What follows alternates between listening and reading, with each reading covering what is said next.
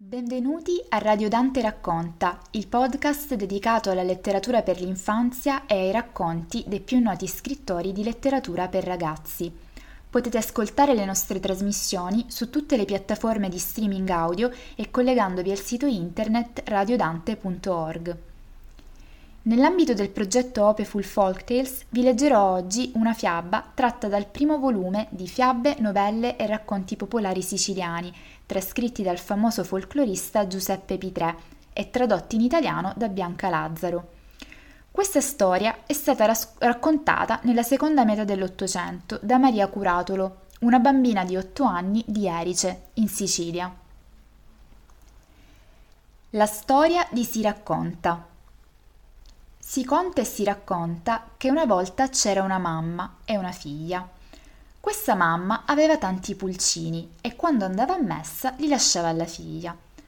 Un giorno le disse: Sarina, Sarina, ti lascio i pulcini, vedi che c'è da scopare la casa e rifare il letto intanto che torno. Sarina rifece il letto, scopò la casa, poi prese in mano un pulcinello e si mise a cercare i pidocchi. Sotto una piumetta c'era un bigliettino e quel bigliettino finì in mano alla bambina.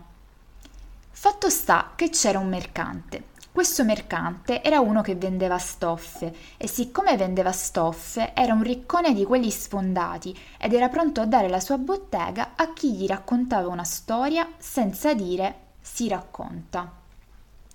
In tanti si presentavano, ma tutti dicevano si racconta e lui vinceva sempre la scommessa. Allora si presenta la bambina con il bigliettino e gli dice Signore mercante, sono venuta a raccontarvi una storia senza dire si racconta. Manco il tempo di dirlo e il mercante prende e fa. Ma vattene, mocciosa, che ne sai tu di storie da raccontare senza dire si racconta?